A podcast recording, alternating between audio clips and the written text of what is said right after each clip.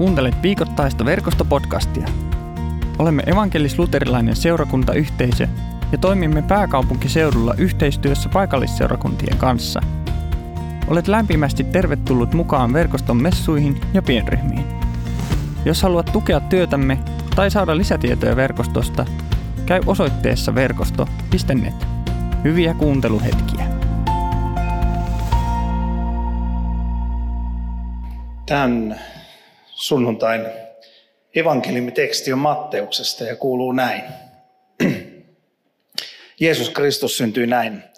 Maria, Jeesuksen äiti, oli luvattu vaimoksi Joosefille. Ennen kuin he ehtivät olla yhdessä, Marian huomattiin olevan raskaana pyhästä hengestä. Joosef oli oikeamielinen mies, eikä hän tahtonut häpäistä Mariaa, vaan päätti purkaa kihlauksen kaikessa hiljaisuudessa.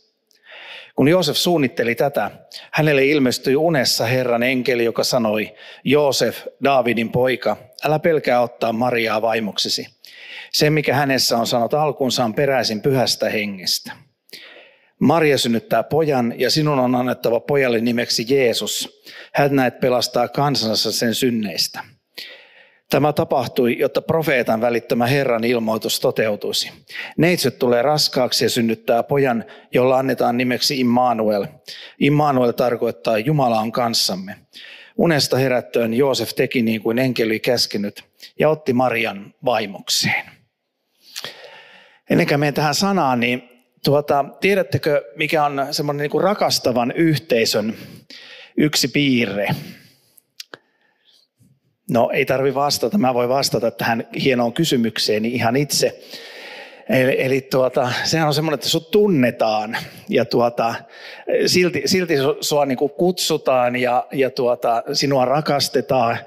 Nimittäin tässä mä niin kuin tajusin, tajusin tänne tullessani tuossa penkissä Riikka kuiskasi kuiskasi mulle, että tuolla on muuten sitten vesikannu, tuommoinen isompi kastelukannu, joka näkee, niin tuolla kuusen takana on semmoinen, että, että on niin kuin varauduttu tavallaan siihen, että, että jos lähtee niin kuin laukalle liikaa ja pitää viilentää, niin on, on niin kuin vesikannu. Ja sitten mä oon niin miettinyt tänään koko päivän, kun tässä, tässä on tätä verkoston elämää saanut elää, että, että kun yleensä on semmoista niin lämpäri, lämpäri tuota, orkesterit tai yhtyeet tai tämmöiset järkätty. Ja, ja tota, nytkin on tänään sitten niin kuin ensimmäisen kertansa saanut tämmöinen lauluyhtyö, mutta se laulaa aina mun jälkeen että, että mikä, mikä juttu tässä on. Ja tuota, niin, niin, että tässäkin on niin varauduttu sillä lailla, että jos tunnelma niin jäätyy tässä saaren aikana tai, tai tulee liian lakipitoista tekstiä, niin sitten niin palautetaan sillä niin armoon ja sillä lailla niin semmoiseen lämpöön takaisin, takaisin tämä tilanne. Niin tämä on niin semmoinen, tämä on niin kiva, kiva tulla tänne verkostolle puhumaan, kun huomaa, että sinut tunnetaan ja sinusta välitetään ja huolehditaan ja rakastetaan.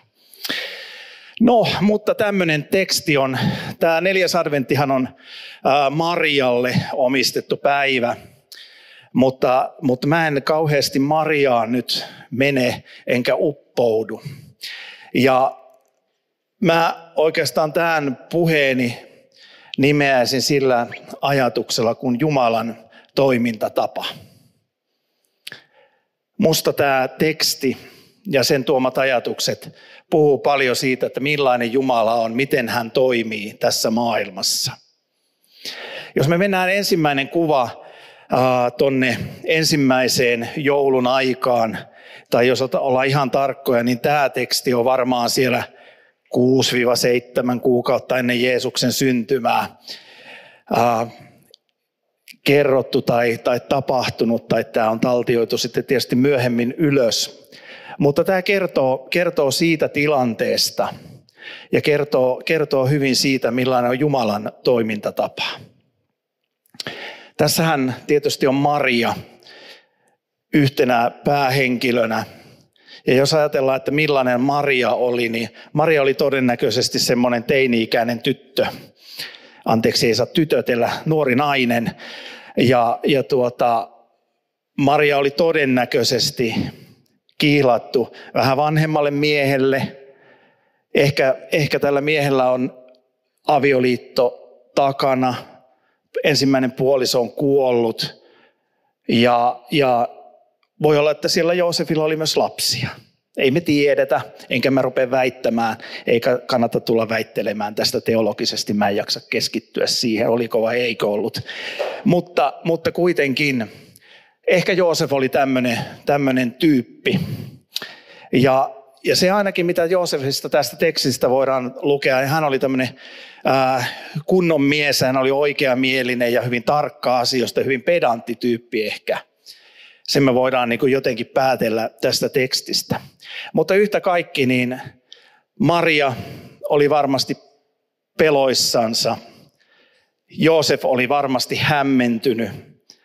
Ja ensimmäinen joulu tai, tai sitä edeltävät kertomukset niin kertoo tämmöisestä hyvä, hyvin syvästä niin kuin hämmennyksestä ja ristiriitaisuudesta ja, ja tämmöistä härdellistä. Mikään ei ole oikeastaan niin kuin, niin kuin sillä lailla järjestyksessä. Jos me mennään vähän siihen ympäristöön, niin, niin tuona aikana, niin kuin me sitten myöhemmin joulu, jouluna luetaan evankeliumista, niin syntyi tämä maailman vihatuin eläinlaji, eli verokarhu. Ja, ja tuota, oli, oli ehkä tietoa siitä, että nyt tulee tämmöinen verollepano muutamien kuukausien päästä ja pitää lähteä sinne Daavidin kaupunkiin. Ja varmasti hyvin hämmentävää. Siellä oli Rooman valtakunta, että mitä tämä tarkoittaa, miten me pärjätään tässä tilanteessa, miten me selvitään tässä tilanteessa eteenpäin. Eli oikeastaan mikään ei ollut varmaa, mikään ei ollut selvää, vaan kaikki oli yhtä, yhtä hämmennystä. Näin mä luen täältä tekstistä. Jos ajatellaan, niin juutalainen Joosef, hänelle ilmestyy enkeli, hän saa unen, hänelle ilmoitetaan, että sun pitää tehdä tällä tavalla. Ja sitten kuitenkin Joosef teki. Eli hyvin, hyvin tämmöinen niinku sekava kertomus ensimmäistä joulusta. Mutta kuitenkin tämän kaiken keskelle Jumala ilmestyy. Jumala tuo rauhansa, Jumala tuo selkeytensä – Jumala tuo rakkautensa, Jumala tuo toivonsa, kaiken tämän hämmennyksen keskelle. Ja tämä on mun mielestä se Jumalan toimintatapa. Me varmasti valmistellaan ja odotetaan joulua ja rakennetaan joulua ja ajatellaan, että se pitää mennä tietyllä kaavalla, tietyllä tavalla. Ja meillä on hyvin paljon valmista ja meidän ympäristö on kuitenkin kaikesta huolimatta niin kuin suhteellisen niin kuin selkeä. Ihan toisenlainen maailma, ihan toisenlainen tilanne oli tässä ensimmäisenä jouluna. Mutta se, mikä sieltä tulee esille, on se, miten Jumala toimii. Hän tuo epäselvyyden keskelle selkeyden. Hän tuo rauhattomuuden keskelle rauhan. Hän ei odota sitä, että olisi mitään valmista, vaan hän tulee valmistautumattomien ihmisten elämään tuomaan jotain valmista. Hän tuo sen rauhan, mikä on kaikkea ymmärrystä ylempi, Jumalan rauhan kaiken tämmöisen keskelle. No mä heitän sitten seuraavan kuvan eiliselle päivälle. Mä olin yhdessä kaupungissa. Mä oon sitä kuvailusta kaupunkia siellä, että siellä on semmoinen kirkko, joka palo muutama vuosi sitten ja siellä on vanha kaupunki ja siellä voi aistia tämmöistä joulun tunnelmaa ja, ja tuota, oikein sopiva paikka keski-ikäiselle miehelle ja vaimolle käppäille siellä ja, ja tuota, jättää lapset kotiin tuota, tekemään jotain muuta, vaikka siivoamaan ja, ja tuota, aistia joulun tunnelmaa. Mutta mulle kävi, kävi sillä lailla tässä, kun olin aistimassa tätä joulun tunnelmaa tässä kaupungissa, niin tuota, ää, mentiin kahvilaan, niin mä yhtäkkiä huomasin, että mä olen tämmöisen kirkollisen kuplan sisällä. Mun ympärillä oli nimittäin ihan äh, niin kuin ensimmäisenä jouluna oli valtava joukko enkeleitä, niin mun ympärillä oli valtava joukko seurakunta-ihmisiä.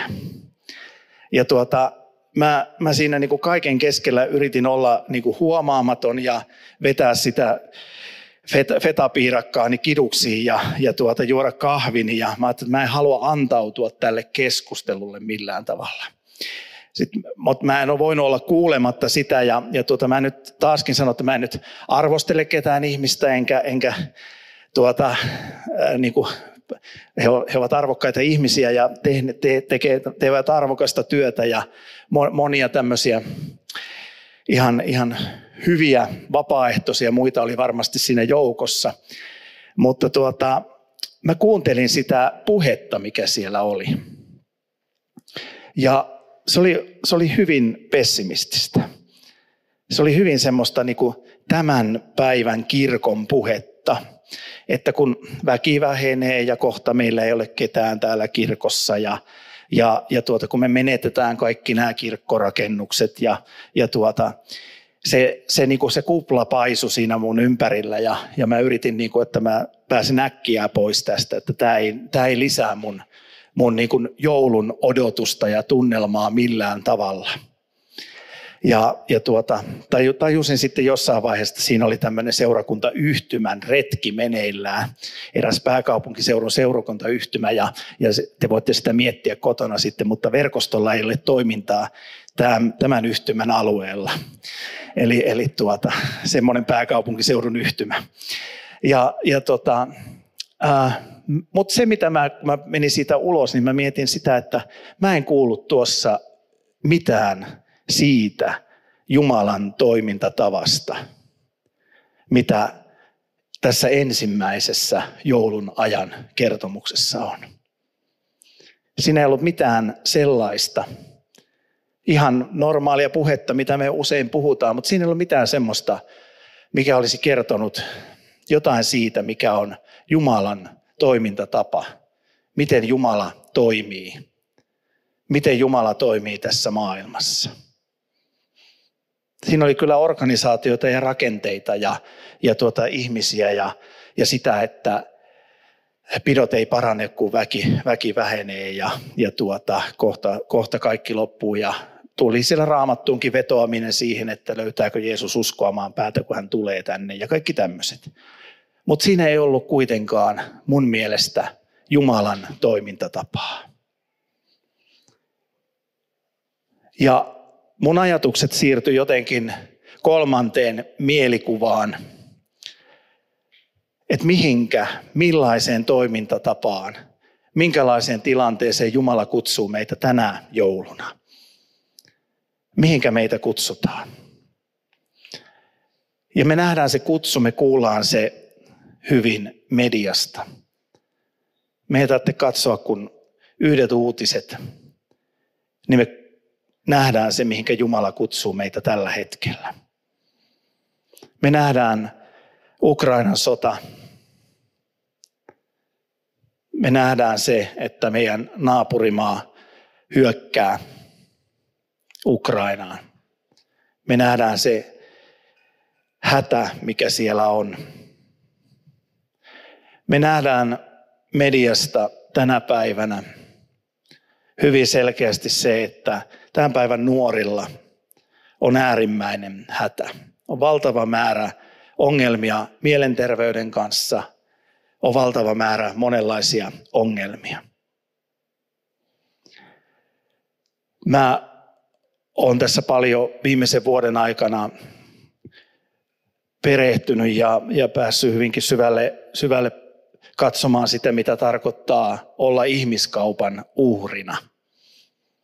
Meillä on valtava ilmiö kaiken alla, jossa on ihmisiä, joita myydään ja ostetaan kuin tulitikkuaskeja. Näitä luetteloita voisi jatkaa ja jatkaa ja jatkaa tässä vaikka kuinka pitkälle. Mutta tämä on se epätäydellinen maailma.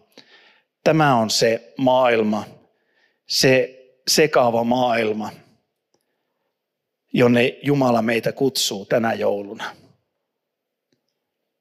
Ja mä haastan teitä jokaista niin kuin pohtimaan, että millä pienellä paikalla, millä omalla paikalla sä voit olla toteuttamassa Jumalan toimintatapaa, Jumalan tahtoa, tuomassa Jumalan rauhaa jonkun tilanteen keskelle, jonkun ihmisen elämää. Miten sä voit olla tuomassa konkreettisesti Jumalan armon, sen lämmön, sen rakkauden jonkun tai joidenkin ihmisten elämää. Me seurakuntana ei menestytä millään muulla toimintatavalla kuin sillä Jumalan toimintatavalla. Ja Jumalan toimintatapa on se, että hän kutsuu kaiken tämän epätäydellisyyden keskelle tuomaan täydellisen rauhan. Tuomaan sitä, mistä me täällä niin usein puhumme, mitä meidän sydämessä on. Jos me haluamme nähdä Kristuksen kasvot, jos sä haluat nähdä Jumalan kasvosta kasvoihin Jeesuksen kautta tänä jouluna, niin se tapahtuu sillä tavalla, että kuuntelet sitä pyhähengen ääntä, joka kutsuu toteuttamaan Jumalan tahtoa, Jumalan toimintatapaa, Jumalan työtapaa tämän maailman ihmisten elämässä. Ja silloin kun me mennään sinne, silloin me nähdään, millainen Jeesus on, millaista Jumalan rakkaus on, mitä Jumalan rauha on konkreettisesti. Me ei ehkä nähdä sitä aina näissä saleissa, mutta me näemme sen näissä ihmisissä, jotka ovat kaikella tavalla epäonnistuneita, joiden elämä on kaikella tavalla epätäydellistä, jotka elävät syvien kriisien keskellä. Siellä me voidaan nähdä, mitä on Jumalan rakkaus, millaiset ovat Jumalan kasvot Jeesuksessa. Siihen meitä kutsutaan.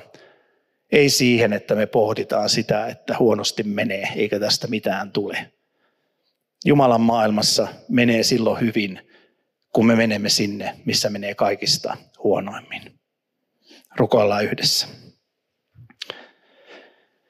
Rakas Jeesus Kristus vapahtaja, sä näet sen kutsun meidän sydämessä sinne, missä on rauhattomuutta. Sä kutsut meitä tekemään työtä Ukrainan kansan keskellä. Sä kutsut meitä rukoilemaan ja löytämään keinoja pyhähengen inspiraatiossa, miten me voidaan olla auttamassa. Sä näet tänä jouluna kaikki nuoret, jotka kärsii. Sä kutsut meitä tänä jouluna siihen, että me voisimme olla viemässä Jumalan rakkautta kaiken tämän keskelle – ja nähdä itse, Jeesus, sinun kasvot näissä ihmisissä. Nähdä sen, mitä on sinun rauhasi kaiken rauhattomuuden keskellä. Näitä asioita, mihin sä kutsut meitä, on loputon määrä. Ja meille jokaiselle on paikka. Ja se paikka on meille se, missä me saamme nähdä Jeesus sinut ja saamme tuoda sinun rakkauden, sinun ymmärryksen, sinun hyvän tahdon, sinun toivon ja sinun rauhasi kaiken rauhattomuuden keskelle. Kiitos siitä, että meillä on pyhä henki. Immanuel, Jumala meidän kanssamme. Jumala meidän keskellämme. Meidän sydämissämme. Lämmitä sinä meidän välit siihen henkeen, joka on meidän sisällä. Sä näet, kaikilla meillä on omat tapamme erkaantua sinusta. Me ollaan hetki hiljaa ja voidaan jokainen kertoa Jumalalle se, millä tavalla minun sydän on erkaantunut sinusta.